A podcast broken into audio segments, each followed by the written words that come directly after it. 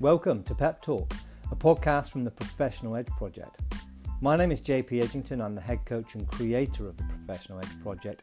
And in this podcast, I'll be talking about how we can enhance our personal and professional effectiveness, how we can increase our mental resilience, how we can increase our calm, our composure, our confidence, our capacity, and our capability. All for the benefit of our professional and our personal lives, since each has an impact on the other. If you like what you hear, I'd love to hear from you. It would be great if you could share it as well. But more importantly, more important than that, if something I cover resonates, then I urge you to take some action off the back of it. Even if it's something small, take some action off the back of it. Information is pointless without application. Thanks in advance.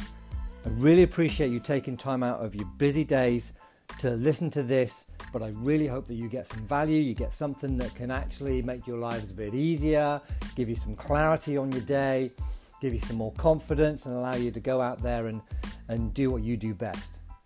Let's go.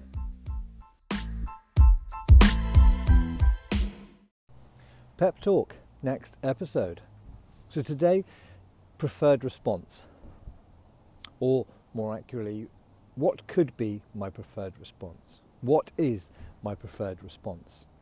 So, asking those questions um, is a very simple and effective way of being able to apply fact and logic, uh, more rational thinking to a situation. You'll have situations coming up today uh, that you'll know about, or there'll be something that will will occur today or this week that will potentially trigger an emotional reaction.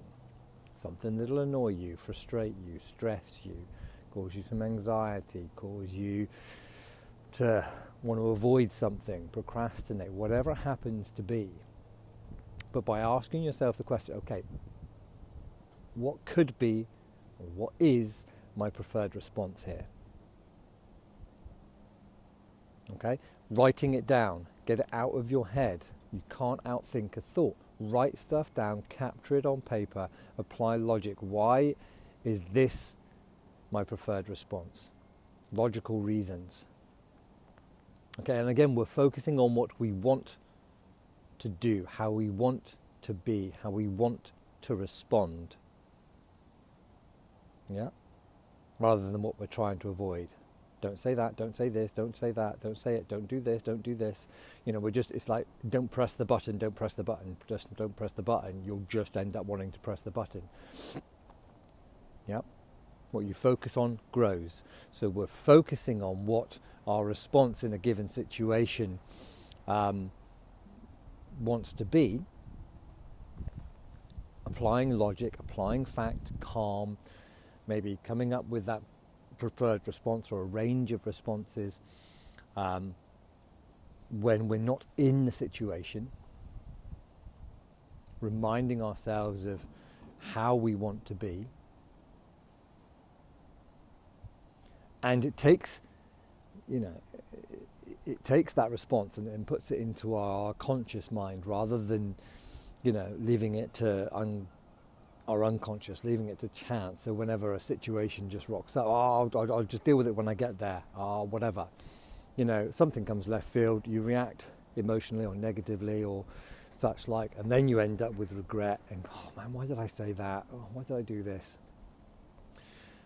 And if you've ever done that, you've ever done something and gone, oh, why did I say that? Why didn't I do it like this?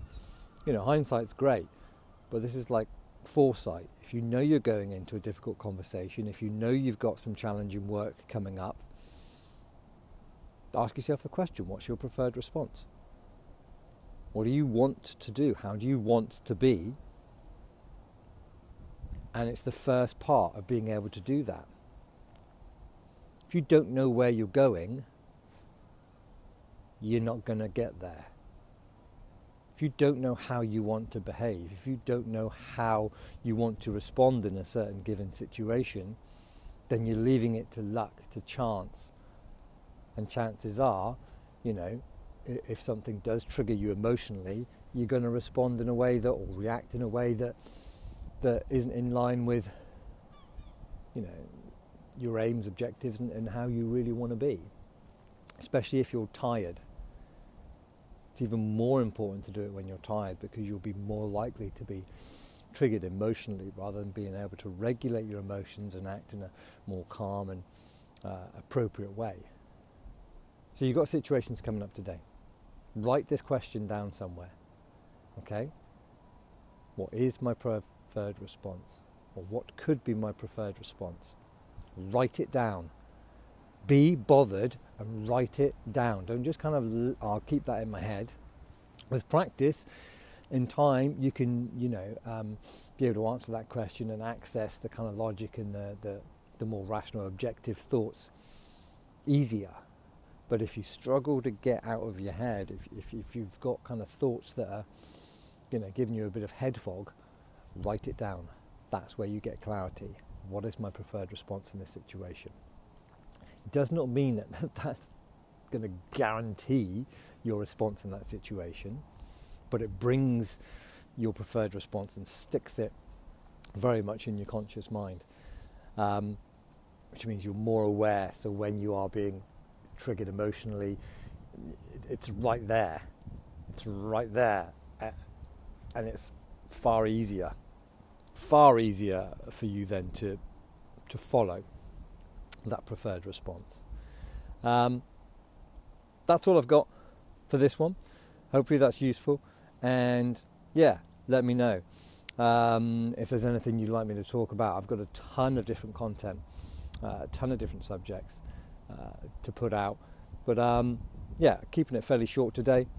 Uh, we'll catch you on the next one.